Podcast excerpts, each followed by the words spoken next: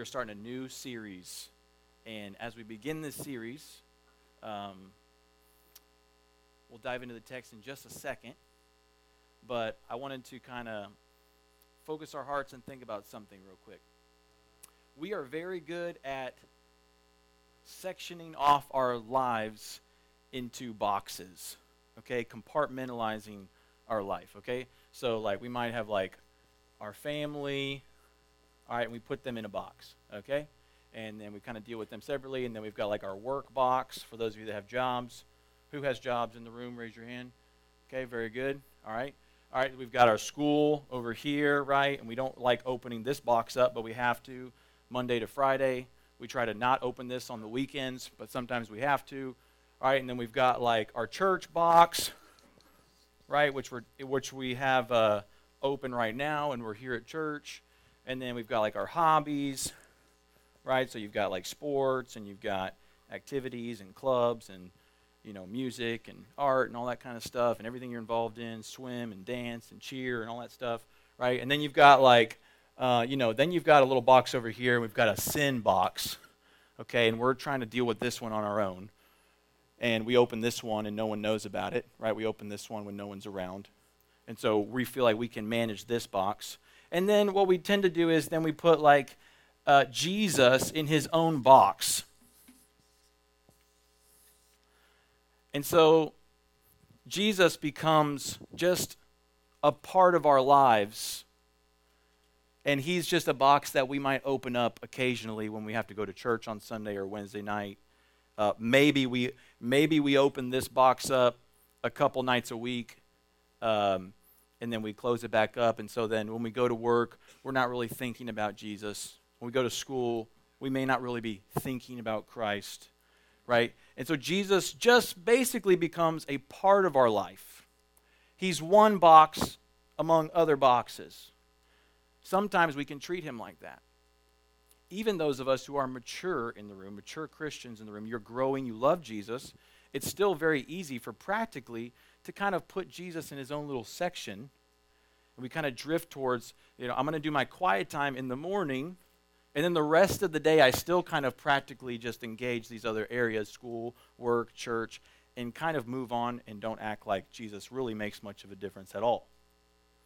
And so we're really good at compartmentalizing our life like this. And we might think that, oh, yeah, I'm a Christian. Jesus is a part of my life. I believe in Jesus. I repented of my sin. I put my faith in him. He's a part of my life, but he isn't influencing how I interact with my hobbies. He's not influencing what I'm doing at school. He's not transforming the reason I go to church. He's not really impacting how I act at work. What we need to do is we need to take Jesus out of his own little box. And Jesus needs to be that circle's like invisible, but there's a big circle here, okay? Jesus needs to be this big old circle around everything. That's better, right? All right. We're going to say this is the Jesus circle, okay? And Jesus should be the focus of everything. So, Jesus impacts the way I interact with my siblings and parents and the dinner table. Jesus impacts what I do at school how I work and how I witness. Jesus impacts how I do my hobbies, my sports, uh, interact with my friends on my team, in the locker room. Jesus impacts why I'm at church. It's easy to come to church and not care about Jesus. Jesus changes why I work and how I work and what my priorities are at work. It's not just to get a a, a paycheck anymore. Now it's to glorify Jesus. Jesus changes how I deal with my sin. Now I'm not trying to handle my sin on my own. Jesus is changing that. So Jesus must become the center focus of all of these things. Do you see how that works? Not putting things into little suitcases that we, we take with us and we open them up occasionally. Jesus is the center of everything. And the whole purpose of Colossians is to put all of our focus on Jesus. All right, I'm going to cross this little barrier, this invisible barrier. Turn this off. Cross.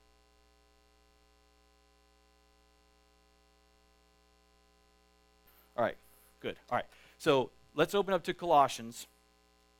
And the whole book of Colossians, the whole reason that it was even written to this church was because th- this church was being told that they could look to other things outside of Christ to worship the Lord. That they could they needed wisdom that came outside of Christ to be wise. They needed to look for other man-made um, like dietary laws and restrictions in order to really be a Christian. All right? They needed to have some sort of spiritual experiences and spiritual highs in order to really be a Christian. Other things outside of Christ. And the whole purpose of Colossians was for Paul to say, no, put your whole focus on Christ. That Christ influences everything about you. He is the center of your life, center of your life, and He is supreme over your life. So He's over all and He's in all. He's in everything and he's over everything that you do. That's the whole reason Colossians was written. So if you want to learn a good Christology, that's the study of Christ, Colossians is a great book because it's all about the person of Christ. Let's put our, all our focus on Jesus. So the whole point of this series is to put all of our focus, all of our attention, all of our, uh, all the aim of our lives on to Christ. That makes sense? We want to put all of our focus and gaze on Jesus. And so the whole purpose of this first opening section is just dealing with our faith in this Christ. Our faith in Christ, the Son of God. And we want our faith to, to be pulled closer to Him so that He's the center of our lives and supreme over our lives. That sound good?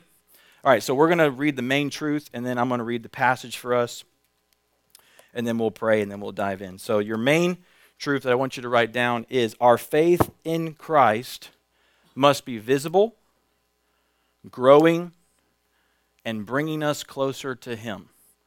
So we'll leave that up for a second. Our faith in Christ, the Son of God, must be visible, growing, and bringing us closer to Him.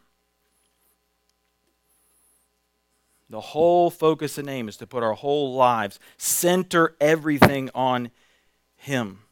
Colossians 1:27 says it is the hope of the gospel, the mystery of the gospel is Christ in you, the hope of glory. Christ in you, the hope of glory, that it's Christ who lives in you. And if Christ is in you, that changes everything about us, right?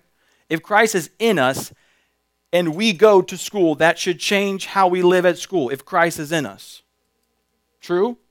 If Christ is in us, it should change how I go to work because Christ is in me.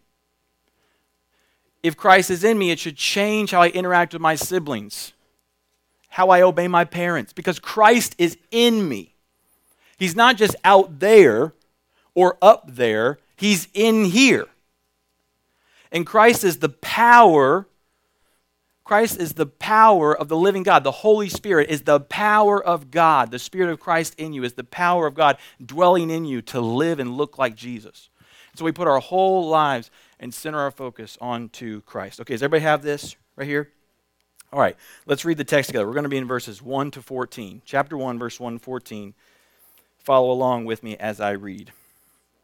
Paul, an apostle of Christ Jesus by the will of God, and Timothy, our brother, to the saints and faithful brothers in Christ at Colossae.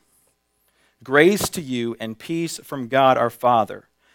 We always thank God the Father of our Lord Jesus Christ when we pray for you. I want you, to, as we read, to see us an emphasis on the Father, God the Father, being the Father of Jesus Christ. Okay? So notice that in verse 3 the Father of our Lord Jesus Christ, when we pray for you. Since we have heard of your faith in Christ Jesus and of the love that you have for all the saints, because of the hope laid up for you in heaven. Of this you have heard before in the word of truth, the gospel, which has come to you, as indeed in the whole world it is bearing fruit and increasing as it also does among you, since the day you heard, heard it and understood the grace of God in truth, just as you learned it from Epaphras, our beloved fellow servant. He is a faithful minister of Christ on your behalf and has made known to us your love in the Spirit. And so, from the day we heard, we have not ceased to pray for you, asking that you may be filled with the knowledge of his will and all spiritual wisdom and understanding, so as to walk in a manner worthy of the Lord, fully pleasing to him, bearing fruit in every good work and increasing in the knowledge of God.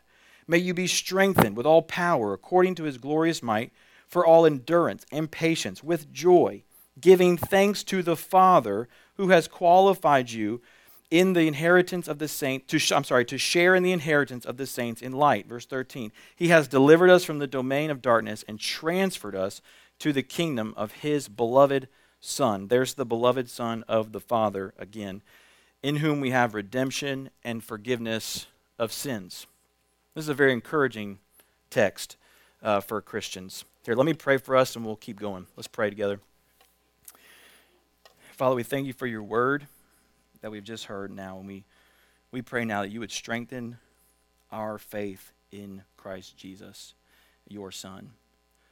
Lord, we pray that we would put our whole attention, our whole aim, our whole lives onto Him, Lord, and that He would impact and change everything about us, down to the very smallest habits that no one sees.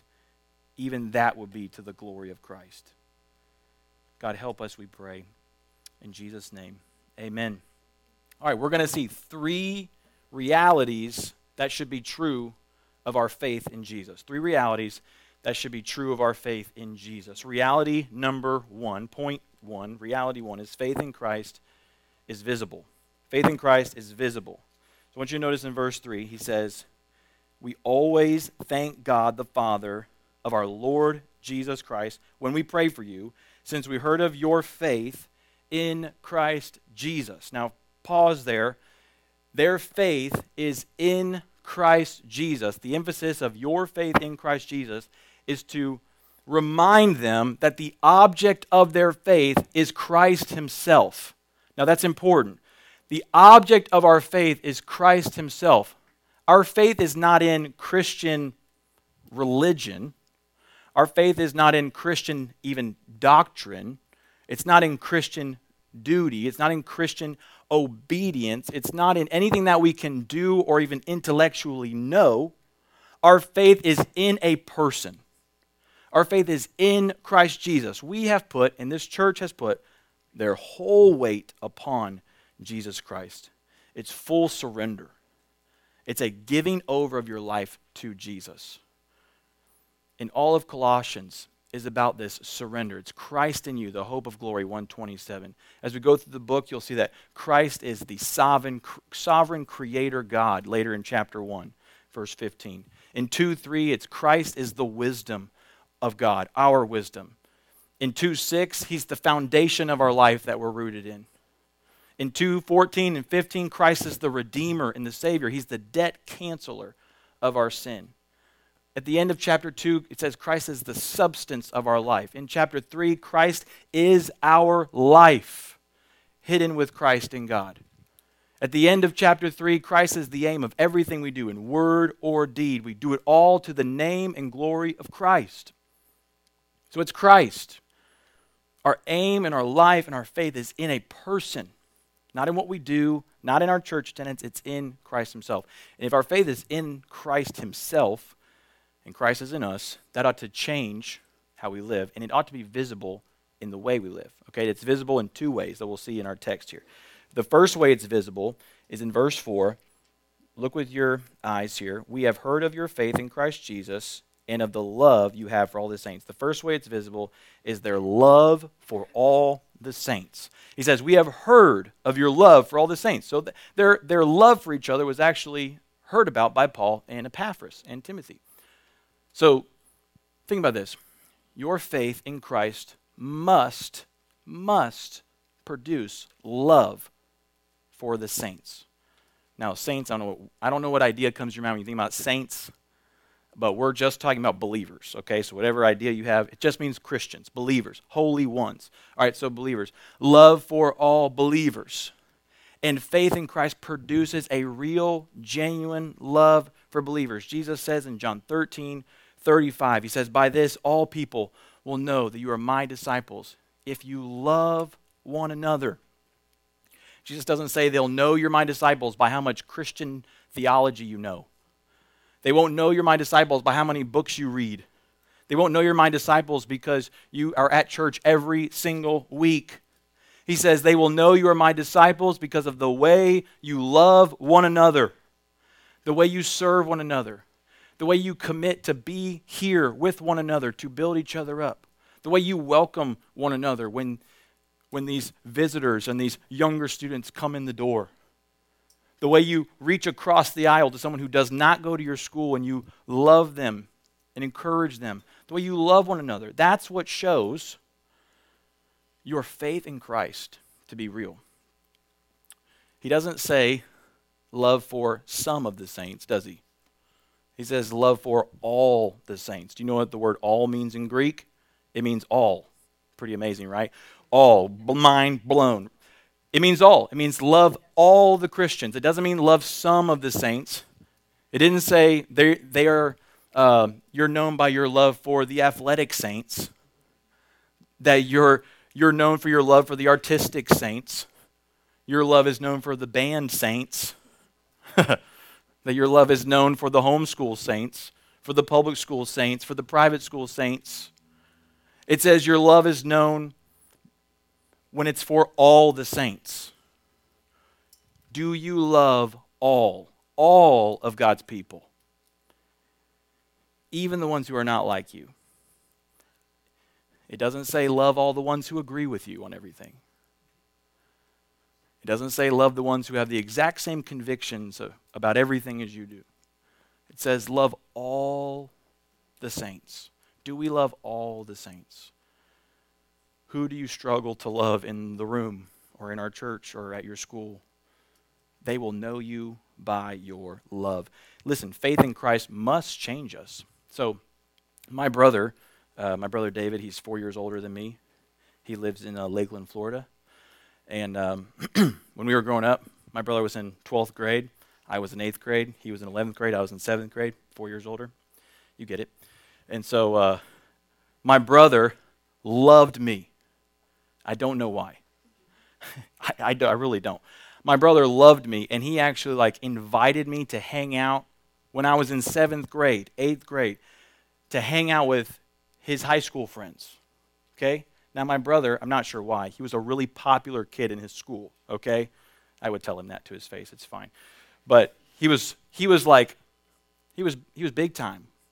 And he brought me along to hang out with him and I, I still don't really know why, but he loved me, and it was so clear and evident to me that I just loved hanging out with David. And David, um, he played drums. He had like cool hair. He listened to cool music, right? Um, he he loved Jesus, and by just David loving me and hanging out with David, do you know what I began to do? I began to become like David. David had long hair, so I grew my hair out. And it looked bad, let me tell you. bad. It looked like the Beatles, one of the Beatles, okay? It, was, my hair doesn't grow down, it grows like out in like this, okay? So just leave that for your imagination. Don't let that derail you from listening to the rest of the sermon. David grew his hair out, I grew my hair out. David played drums, so I switched to drums, and I wasn't good at that either. David listened to this kind of music, so I listened to that kind of music.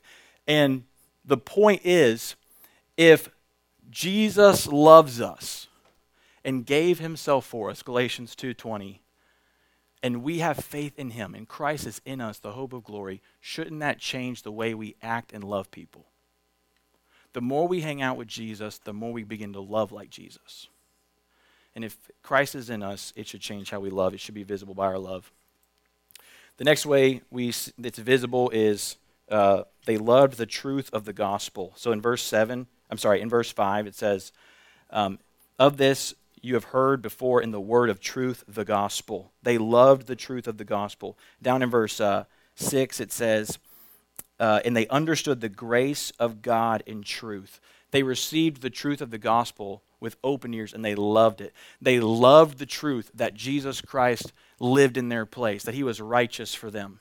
That students that Jesus Christ has lived this has lived this week for you. He has been perfect for you in your place. Do you love that truth?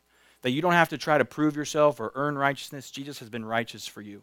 That Jesus' death on the cross gives you grace right now. The grace of God, the grace of this truth. That you sin and I sin every day. We sin every day. We sinned last night. We sinned today at school. We were disrespectful. We were disobedient. We thought impure thoughts. We looked at things we shouldn't have looked at. We said things we shouldn't have said. We sin every day, and we should die the moment we sin. That's what should happen to us. And the fact that we're not dying and staying alive is the grace of God because someone already died for us. Jesus Christ died the death we deserved because of our sin. He died in our place. So that means you should love the grace of God every day. You should love the gospel truth. And believers love gospel truth. It should be that's one way your faith is visible by the way you hear and receive and respond to the gospel. You should man, you should thank God and love that Jesus' death covers you. So rest in his forgiveness, man. Rest in his love for you. Rest in his grace which covers you. He is a living hope for you. He's alive. He is a living hope. We went to we went to YEC, right? We were on the beach, and I looked out at the ocean at YEC, and those waves, they just keep crashing on the shore. And God's grace is like those waves. The waves of God's grace just keep crashing on the shore of your sinful soul every single second of your life, covering you. And you should love the gospel truth. Do you love gospel truth? It's one of the ways your faith is visible. All right, we got to keep going. Reality number two, point two faith in Christ must be growing. Faith in Christ must be growing. Look at what Paul says. He begins to pray for them in verse 9. He says, So from the day we heard, we have not ceased to pray for you, asking that you may be filled with the knowledge of his will in all spiritual wisdom and understanding, so as to walk in a manner worthy of the Lord, fully pleasing to Him. Can we just stop and just a side lesson here, side application? Do you notice that how Paul prays for believers? That's pretty instructive for us. He doesn't stop praying for believers that they would grow in their faith. How do you pray for each other in this room? Do you pray for each other to grow in your faith? Or do you only pray for like the physical needs? Now, that's not bad, but do we pray also to grow closer to Christ? Okay, that's just a side note. All right, faith in Christ. What are two things that he tells them to grow in, or he's praying for them to grow in? He's praying for them to grow in the Word and to grow in their walk. To grow in the Word and to grow in their walk. First, in the Word. He says that they would be filled with the knowledge of His will. Now, when we think about the will of God, we mostly think about uh, the direction of God for my life don't we? We want to know God's will. And when we say that, we usually mean we want to know what God wants me to do next, right? Should I date this person or not date that person? we're like, we want to know God's will. If she's not a Christian, don't date her. That's God's will, okay? That's for free. Do we want to do I go to this college or this college? I want to know God's will. Do we take this job or this job? I want to know God's will. This will is not talking about that kind of will.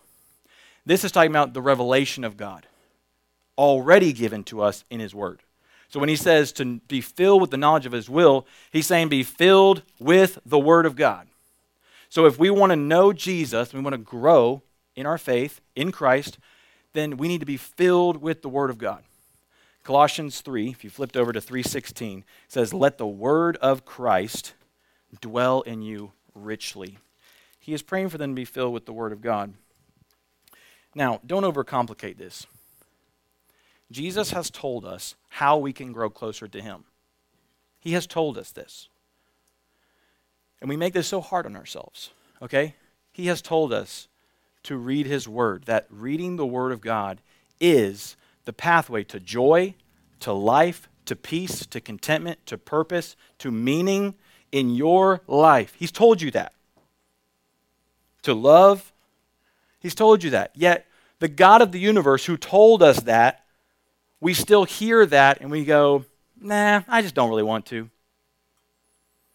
And so we choose to not go to the Word of God every day, and yet our lives are, are, are struggling and empty, and we live hidden lives, and we wonder why.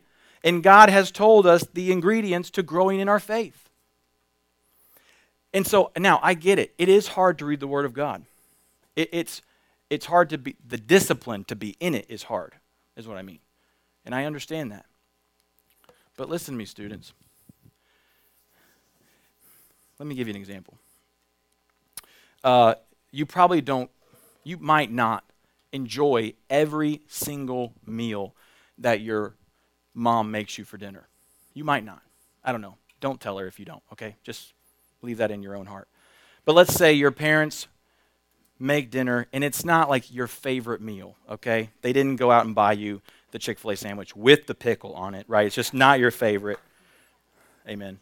So, so it's just not your favorite, but it's dinner. And so you know you need to eat the food because what does food do? It makes, it makes us strong, gives us nourishment, it gives us what our body needs, right? We need food to survive and not starve and to have the nutrients our body needs. Okay? So we eat the food because we know we need the food. Now, did you know that if you were to eat healthy meals, healthy food, instead of junk food, and it was hard to eat the healthy food at first, but you know you should do that, so then you start eating the healthy food, even though you don't really want to. If you eat a healthy dinner, start to eat one every night instead of your usual dinner of like Sour Patch Kids, okay? you will start to actually crave the healthy food over time.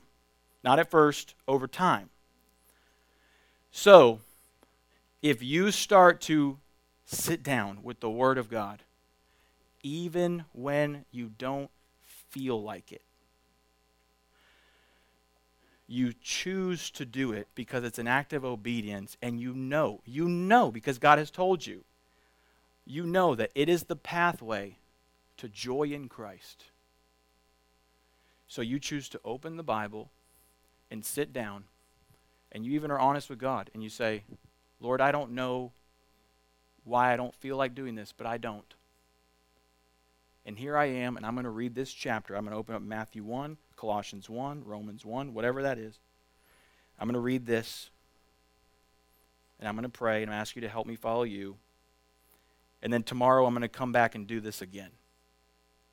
And I don't feel it, Lord, but I, I want you to help me. Did you know that if you do that, one day, then the next day, then the next day, then the next day, then the next day, the Word of God promises it will not return void, which means it will accomplish what it says it will do which means that if you do that every day, you know what's going to happen? Eventually, one month, two months down the road of being faithful to obey, what's going to happen is you're going to start to crave the healthy food you need. Your diet is going to change, and you're going to stop enjoying the empty pleasures of Xbox at 1 a.m., and you're going to start enjoying reading your Bible in the morning. All because, listen, watch this Watch, listen. All because looking to Christ, believing His word, you chose, through His help, you chose to take a small step of obedience over an extended period of time, which then made you close to Jesus. Little steps of obedience taken over an extended period of time bring you close to Jesus. Because that's what the Bible says will happen. 2 Corinthians 3:18 you'll be transformed into the image of Christ from one degree of glory into another this comes from the spirit. So, what is your relationship with the word of God? Get in the word and trust that the Lord will do this. It then also needs to be growing our faith needs to be growing in our walk. So look at verse 10 so as to walk in a manner worthy of the Lord. So we grow in the word and we grow in our walk. Now, this worthy, this worthy is not like uh, to try to earn our worth. This is not, I need to walk in a way to make me worthy of God. You can't do that. You are unworthy. Not what that means. It means more like appropriate or fitting in a way that is fitting for someone who believes in Christ. Okay? That's what that means. All right? So, in a way that pleases Him. All right? And it says two ways we can please Him. One is bearing fruit in every good work. That's in verse 10. You see that in verse 10. Increasing the knowledge of God. And number two, being strengthened, verse 11, with all power according to His glorious might. So, let's think about just bearing fruit for just a minute. Bearing fruit. So, if you have an apple tree and it's bearing apples, it shows what kind of tree it is, an apple tree, but it also shows that it's alive. If an apple tree has healthy apples on it, it shows that the tree is alive, right? That it's vibrant, it has what it needs to grow these fresh apples, okay? So when you are living for Christ, growing and bearing fruit in good works, it demonstrates that your faith is alive, that it's growing. So bearing fruit in every good work means the good works that God has prepared for us to do beforehand, Ephesians 2:10, that we should walk in them. Good works like using your words to encourage instead of tear down. Right? Using your uh, using your time to serve and not be selfish. Coming to church to build up, not just to get what you want right? Good works that we're supposed to live in. Finding someone to disciple, to help follow Jesus. Is there someone in your life that you are discipling, that you are pouring your life into? Finding someone to witness to, to share Jesus with. You should always have two people in your life. You should have someone you're trying to witness to, share Jesus with, and someone you're trying to disciple. So, who are those two people? Many of you may not have anybody like that. But we need to find someone to help follow Jesus, disciple, and someone to witness to, share Jesus with. Okay? These are the good works that God has made for us to walk in them.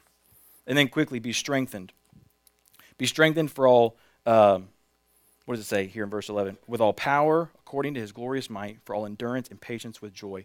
That means strengthening, putting to work your spiritual muscles so that you can endure the difficult things coming for you. So take little steps of obedience, right? Over a long period of time produces closeness to Christ. It also produces strength in Christ. So, yeah, exercise your spiritual muscle, muscles. Muscles, that's hard. Okay, muscles. Get in the Word of God and be disciplined. I have heard that if you exercise, you get stronger. Okay, I've heard that. I'm working on it. I'm not applying it very well, but I've heard that if you exercise, you get stronger and you feel better. Okay, so the same is true with your faith. If you exercise it and put it to work, and you lift small weights, okay, it will help you eventually lift heavier weights. So if you start to trust God and exercise your faith in the smaller things, He will help you in the bigger things. It says with endurance and joy.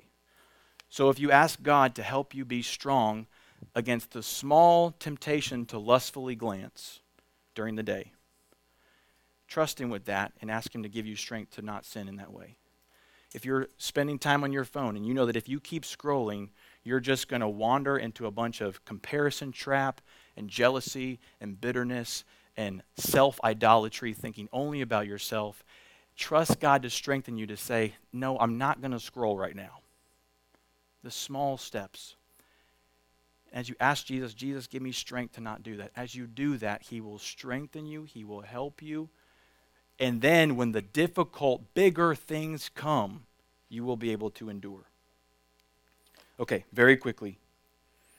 Reality number three, and then we're going to shut this thing down. Reality number three faith in Christ brings us closer to our Father. Faith in Christ draws us closer to our Father. Verse 12 says, giving thanks to the Father who has qualified you to share in the inheritance of the saints in light. He has delivered us from the domain of darkness and transferred us into the kingdom of his beloved Son.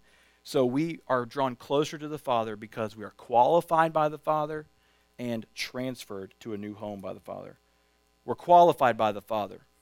If you were to apply for a scholarship for college, and it will it will give you certain qualifications that you have to meet to apply. It'll say you have to have this certain GPA, You have to have this certain SAT score. If you do not have those, you do not qualify to apply. You understand what I'm saying? We do not qualify for heaven. The Father qualifies us because of what Christ has done. And now Christ is in us, and it's the only reason that we are qualified for heaven. It's Christ in you, the hope of glory. So if you are a perfectionist and you are just so frustrated because not everything is exactly right, you can rest because your qualification is not in your perfection, it's in Jesus. If you feel guilty about sin right now, would you just rest knowing that you're qualified by Jesus to be with the Father? If you're a doubter in here, we talked about doubt last week. If you're a doubter in here, rest knowing that God has qualified you because of what Christ has done. And Christ promises to keep you. If you are an anxious person, anybody anxious? If you're an anxious person struggling with worry, Jesus has qualified you by what, his, by what he has done so that you can go to a Father who cares about your every need. And you can give all your anxieties to him. We can't earn our qualification to be in heaven with the Father and the Son. The Father must qualify us. We cannot earn it. Lastly, He's transferred us. He's transferred us into this kingdom of His beloved Son. The beloved Son. When you put your faith in Jesus, you get a new family and you get a new father. Like an adopted child being brought into a new family and now this adopted child gets the same relationship with the father as his new siblings have always had. We get that kind of relationship with the father that his beloved son has always had. Think about that. Jesus, who died for you, who rose for you, God's beloved son, qualifies you and then brings you into this new home, transferred from the domain of darkness into the kingdom of his son, brings you into this new home,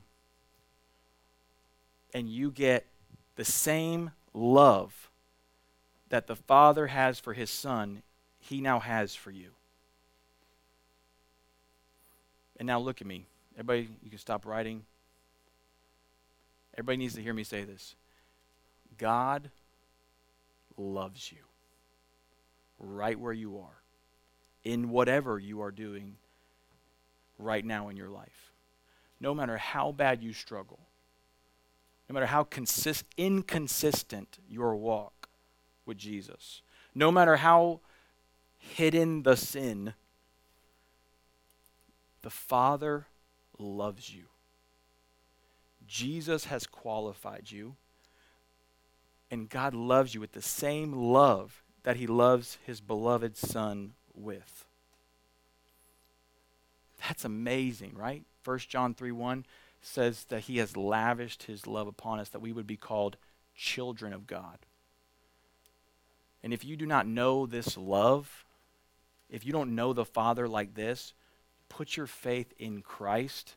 Give your life completely over to Christ. Put your faith in Him and what He has done in His death and resurrection, and you get this new family. You're transferred from darkness into light to live with God forever. So, like, let this comfort your heart that you're loved not by what you do, but by what Christ has done. We can't perform well enough for God to love us. That's the lie of the devil. That if you perform like this and you do your quiet time like this, God will love you. And when you struggle, God loves you less. And that's just a lie. He loves you constantly and consistently like he loves his son. That's the gospel. That's an amazing reality. Rest in that, students. Look to Jesus, the founder and perfecter of your faith. He has, the Father has qualified us to be with Him, the beloved Son, forever. All right, let's pray. Band's going to come and close us out. Father, we thank you that you have qualified us to share in the inheritance of the saints in light. You've transferred us from the domain of darkness into the kingdom of your beloved Son. You love us like you love Jesus. We are amazed by that. We pray that our faith in Christ would grow closer to you, Lord. We pray that our whole eyes and attention would be just on Jesus. that we would stop trying to qualify ourselves, but we would just look to Jesus who has qualified us. And God, that we would just stop running from you. We would stop hiding from you. We would stop, uh, stop wallowing in our own shame and just come running back to Jesus who loves us, Lord. You've given us everything we need for life and for godliness in Christ. We don't have to go anywhere else. If we have Christ, we have everything. We don't have to go anywhere else. Help all of these students to take little steps of obedience today over an extended period of time to become close to Jesus. Pray in Jesus' name.